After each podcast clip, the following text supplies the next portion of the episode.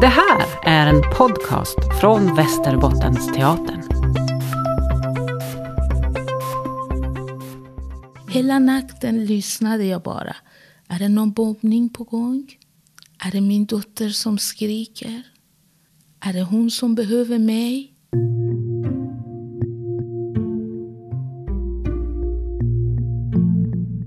Jag heter Matilda Kjellmor och just nu spelar jag min egen skrivna föreställning Kvinnoorkan på Västerbottensteatern och på turné.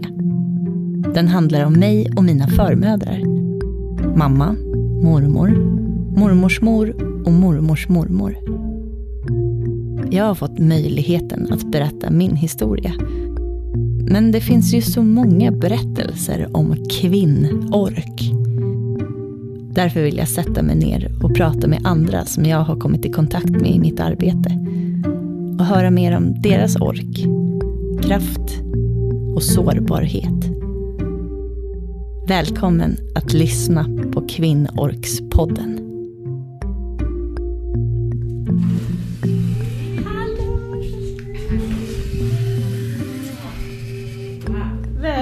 Hit! Tack så mycket. Du är ju som barn här i huset, eller hur? Jajamän. Mitt emot mig så sitter Jasmine Ravaji, född och uppväxt i Teheran, men bor och verkar sedan många år i Skellefteå. Jasmine har ett brinnande engagemang för möten mellan människor. Hon arbetar med grupper för svenskträning på Sensus, jobbar med projektet Kvinnorum, är engagerad i Röda Korset, Rädda Barnen, Änkans skärv, sitter i kommunfullmäktige, är berättare, medlem i Sara Lidman-sällskapet, är med i Sommarteatern på Västerbottensteatern. Ja, listan kan göras lång när det gäller Jasmine. Och jag är så himla glad att du vill sitta här och prata med mig en stund idag. Tack detsamma. Jag är också väldigt glad att vara här. Hjärtligt välkommen. Tack så mycket. Första gången jag träffade dig, det var faktiskt på Stadsbiblioteket. Jag tror inte du kommer ihåg mig, men jag såg dig läsa, du läste två dikter. Du läste en på svenska och en på persiska, kommer jag ihåg. Och jag, jag vart så liksom fascinerad av din kraft. Eller det var liksom som att det kändes så himla starkt när du, där, när du läste. Tack. Vad, vad betyder poesin för dig? Allt. För att eh, det är något som jag har fått från min egen familj. Från mina farbröder, från min pappa, mamma. Mm. Att läsa dikter på nyårsafton. Att eh, beskriva sina känslor genom dikter, genom poesier. Att ha en farbror som satt och spelade någon iransk instrument och runt omkring han satte vi oss och var och en hade möjlighet att yttra sig och säga något poetiskt. Det gjorde mig som jag är nu. Och jag var 10-11 år när jag fick ju poesiboken av eh, Farouk Farrokhzad. En av de finaste poeter i Iran som kämpade för rättigheter, för kvinnornas rättigheter. Och dog för det. Och det gjorde mig det jag är nu. Jag fortsatte läsa och jag tror väldigt mycket i allas tider, i alla länder som har varit censurer. Poesi, dikter var ett sätt att yttra sig faktiskt. Mm. Yttra sina rättigheter. Och de som inte förstår det naturligtvis är de förtryckare som inte fattar det. Och då kan man skicka budskapet vidare. Det är också en länk. Länk till frihet. Du har mer än en dikt, eller hur? Jo, jag har en dikt av en uh, poet. Hon uh, har kämpat länge. Hon har kämpat från 30-talet. Och sen har hon varit nominerad två gånger till Nobelpriset. 99, 2002 och nominerad eh, till någon pris här i Sverige dessutom. Men har velat fortsätta leva i sitt land, Iran, och dö där. Hon hade blivit trakasserad, mobbad och mycket till av eh, regimen. De som tyckte inte om kvinnor som kan tala för sig. Och eh, senast när eh, några gardister var inom hennes eh, hus och ville ta henne med till fängelse då läste hon det poesin som jag tänkte ta upp det för er. Och det är bara några verser. Men det kanske är en symbol för alla kvinnor som vill sträva efter sina egna rättigheter. 170 centimeter reste sig. Mina ord, 170 centimeter av poesin i det här huset är jag. 170 centimeter av renhet, hjärtegodhet. Gazalens älskade kärl, kvinnans tålmodiga kropp är jag. Och mitt beteende är fullt. Ser du dig i mig? Se upp så du inte kastar sten på mig. Och det här som sagt var ur 170 centimeter. Simin Behbahani, Iran. Vackert. Tack. Mm. Och då känner jag, även om jag är 150 någonting centimeter, ibland två meter. Mm. Och det är just när jag strävar efter målet, när jag strävar efter något som jag vet är rätt. Och att eh, jag ska sträva och visa dem, mina barn faktiskt, att de har också rätt, att de ska se upp. Behålla, bevara den här friheten. Det som människor här i Sverige och alla andra länder strävar efter. En del har lyckats och en del har väldigt mycket kvar till det. Mm. Och det ska man aldrig lägga av och det ska man aldrig ge upp. Nej. Det har jag lärt mig. Men den här otroliga kraften som du har, både i, i ditt skapande och i ditt engagemang. Var, var kommer den ifrån? Kraften kommer från min vilja kanske. Mm. Vilja att finnas till. Vilja att fortsätta livet. Jag vill inte ge upp nu. Jag vill leva många, många, många år till. Mm. Och det är för att det här av värmen, kärleken, det, det är att sträva efter någonting gott som gör mig. Att eh, jag får ju mer och mer kraft. Och var, varje kväll som jag lägger mig tänker jag, vad har du gjort idag? Har du hjälpt någon? Har du hjälpt din nästa? Mm. Har du gjort någonting för någon annan? Mm. Det är enda krav som jag har på mig. Att kunna vara till hands för någon annan. Mm. Och den dag som jag inte har haft ju möjlighet att göra så mycket vet jag att jag sparar mina krafter till nästa dag. Då vet jag att nästa dag kommer en ny dag som jag har möjlighet att göra ändå någonting för medmänniskor. Mm. Vad har du med dig från din mamma? Jag har mycket från min mamma. Min mamma var ginläkare. Och eh, hon var fransyska, flyttade till Iran att etablera vårdcentraler i dessa små byar och ja, till civilisationen genom Frankrike. Vi minns ju att Frankrike var ett land som försökte med dessa projekter. Och då hade hon haft det här rutiner. Hon var ju en människa som ville finnas till många andra. Hon var tuff, stark, liten kvinna, 150 centimeter lång, mager, 40 kilo vikt. Mm. Och kunde många språk. Och hon visste vad hon ville ha. Och på helgerna när jag och mamma gick ut en sväng ut och ville promenera.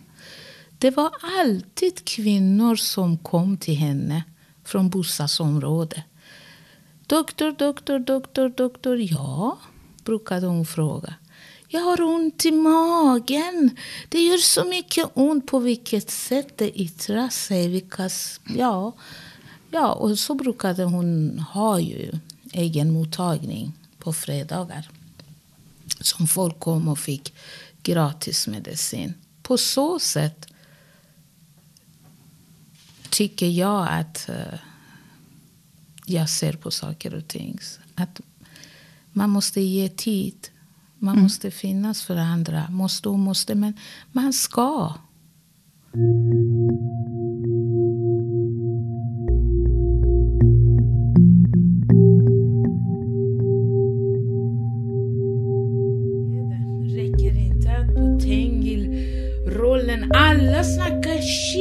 Tengil hela tiden. Man står där bak och hör hur skådisarna Tengil, Tengil, Tengil. och så tänker man när, när får jag möjlighet att säga ifrån Du växte upp i Teheran mm. med din mamma där då. Ja. Och pappa. Min pappa, ja. ja. Han var dermatolog. De träffades på ambassaden i Frankrike. Mamma skulle söka jobb och komma till Iran. Och pappa skulle få nya eh, information om jobbet. Så de möts, träffas. Det slutar att de gifter sig, flyttar ner till Iran och börjar jobba tillsammans. Och att eh, jag gick på kristna skolan, fransktalande. Det var ju katolska nunnor där som bland annat hade ordning och reda. Det var mycket strikt kan jag säga. Och man skulle inte lyda. Då skulle inte passa, man skulle bli hemskickad. Okay. det, var det, var, det var hårt? Det var hårt. Och det, det har jag burit med mig. Mm. Det här hårda budskapen. Och jag, jag tänker alltid varför. Varför mm. skulle man vara så hård mot barn? Mm. Det är något, det kanske därför driver mig till att jag är en rädda barnare. Mm. Och jag talar om för alla, jag lever att hjälpa barn också. Mm. Och jag låter ingen göra något barn illa inför mina ögon. Det gör jag inte och jag tillåter inte. Nej. Även om jag ska mista livet. Nej. Det är något som har gett mig kraft om du vill fråga varifrån mm. kommer kraften. Och jag var liten, mindre än alla andra barn. Mm. Och jag var jätteblyg för att jag var enda barnet. Så, men det gick jättebra. Mm. Eh, och så var det revolution. Började universitet. Första året, andra året var det kulturombyte eh, och så stängde de. Det kallades kulturrevolution. Man bytte grunden för allt studieplan. Studerade du på universitetet? Absolut. Då när, när revolutionen var? Mm. Gissa vad? Jag, jag läste juridik. Juridik? Mm. Ett och ett halvt år var vi hemma vid. Jag fick mitt första barn. Då började de om och vi jag började om st- studier. Jag fick andra barnet. Vi fick kämpa åtta år under kriget. Åka till universitet, åka till praktikplatsen, åka till jobbet så småningom och ändå komma hem och tror och hoppas på att man överlever den dagen också. I åtta år. Det var inte lätt. Hur var det att ha barnen då och liksom leva i, i det Ja. kriget? Varje kväll åkte vi ut 50 kilometer utanför staden Teheran. Vi bodde under tälten och på morgonen, femtiden, åkte vi hem för att det var trafik. Och så skulle jag lämna barnen hemma med mamma och åka vidare till studier, till skolan, till jobbet, till vad det var. Det innebar att varje natt upplevde vi att en natt till ska vi leva. Mm. Och jag minns ju att en natt var det väldigt speciellt. Jag hade fått min dotter och det var under eh, Olof Palmes vecka som han hade kommit ner för friden. Det var ju frid och fröjd när jag åkte in på lasarettet och fick föda min dotter. Alltså det var otroligt. Hela de månaderna hade jag tänkt, klarar jag av det? Klarar jag av det att åka till lasarettet och föda mitt barn? Eller borde jag föda henne i öknen? I skogen? Eller vad då? Det där oro, det där rädsla. Höggravid varje natt skulle man resa en tält där ute och sova under och hoppas på morgondagen och på morgondagen och på morgondagen.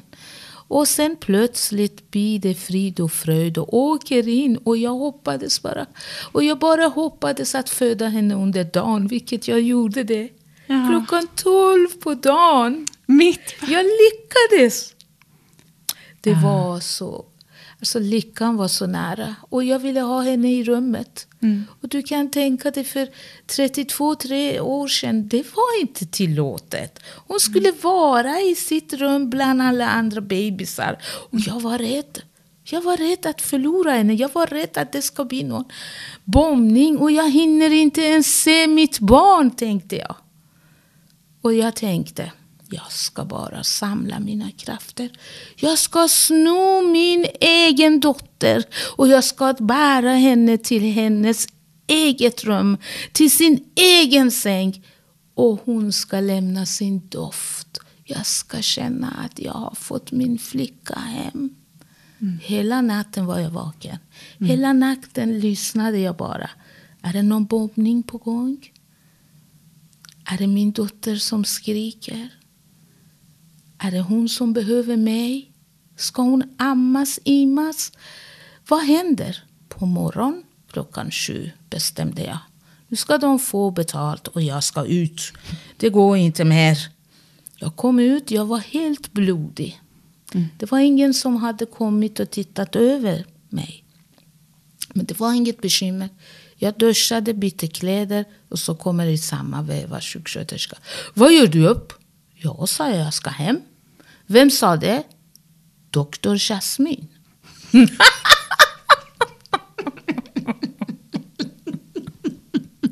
Men du är nyföderska. Ja, och vadå? Jag ska hem. Jag stannar inte här. Ha det klart för dig. Nej, Jasmin, stanna kvar en dag till. Nej, sa jag. Nu får betalt och jag ska härifrån. Då gick jag och sa jag vill hämta flickan till Jasmin Ravagi. Jag är du hennes syster? Ja, sa jag, ungefär. Ja, annars fick jag inte bära. Jo, sa hon. Och så tittade hon. Det är du som är Jasmin, sa den närmaste sjuksköterskan. Ja, och vad då? Jag ska bära ut henne. Jag ska härifrån. Bye, bye. Hej då, sa jag.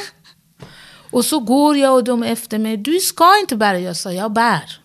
Jag ska bära mitt eget barn på egen hand. Hon är min. Så kom min make, vi åkte hem. Och så började höras på radio att det började om igen all tjafs och avtalet gick inte bra. Och en vecka hade gått. Så vi fick bära henne återigen till öknen utanför staden.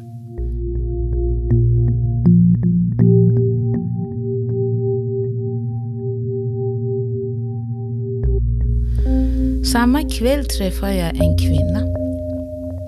När jag hade henne i vagnen och körde henne stolt med mamma bredvid mig och vi gick till en promenad. Och det hade blivit som en stad där borta som vi övernattade varje kväll. Där ni bodde för att vara i säkerhet. Precis. Och alla kände varandra. Vi hade precis samma ställe som vi tältade igen.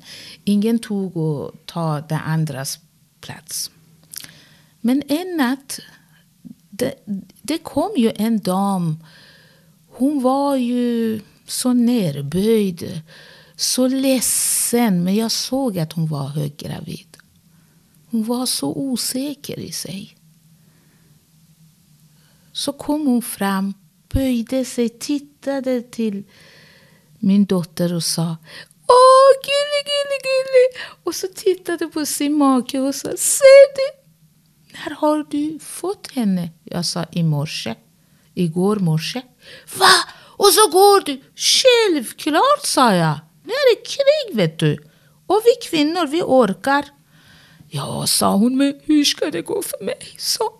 Jag sa, men du borde ha fyra veckor kvar. Man ser på din mage och position. Jo, det är sant. Det är fyra veckor kvar, sa hon. Ja, sa jag. Du fixar det. Jag vet att du fixar det. Ja, efter ett tag som hon fick kärlek av att titta på min dotter, prata med mig, få lite bekräftelse, lite hopp på livet. När de lämnade oss såg jag att det hände något med henne. Mm. Hon var inte längre nerböjd. Då började hon gå så rakt. Mm. Hon hade fått hoppet med sig. Och på kvällen, när det var ju stängt mellan Teheran och det lilla by vi bodde. Då hördes klockan fyra, halv fem någon som behövde hjälp. Det var ingen annan än samma kvinna som jag mötte. Hon hade börjat få samverka. Och vilken tur hade hon. Mamma var i närheten. Ja. Så alla värmde upp vatten och de kom och samlade. Och det var ju en kår runt omkring. Och det fixade sig. Hon fick föda barn samma kväll, samma morgon. Och män som hade ett råd där, namnsråd, utskottet för att bestämma namn för henne och skoja. De sa det, om det blir morgon, då ska det heta något så här. Och om det ska vara en pojk, då ska heta Sahara, för att pojks namn är Sahara.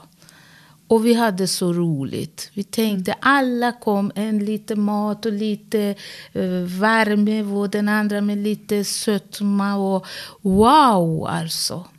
Vilken fest. Mm. Vi grejade alla tillsammans. Hon och alla andra kvinnor och män. De grejade det där. När en dog i stan, när flera bombades och dog.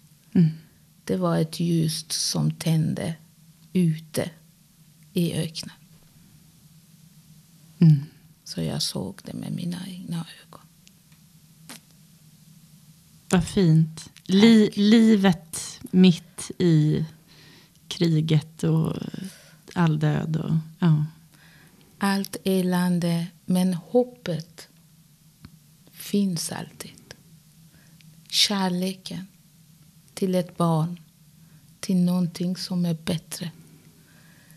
Och att jag lärde mig med det, att livet går vidare. Vi stannar aldrig i sorgen. Vi går vidare. En stund sorg, en stund glädje. Och då uppskattar man det ännu bättre, tycker jag. Tack så hemskt mycket Jasmine. Tack så mycket. Ska vi ha lite mer kaffe? Ja, det ja, kan vi. det blir bra. Jättebra. Det blir tydligt för mig att hoppet lever i oss. I allt vi gör. I vår strävan, vår oro och ork. Hoppet och kärleken. Jag hoppas att du gillade det här avsnittet. Kärlek och krig med Jasmine Ravagi. Lyssna gärna på fler avsnitt av Kvinnorkspodden. En podcast från Nordiskt berättarcentrum, en del av Västerbottensteatern.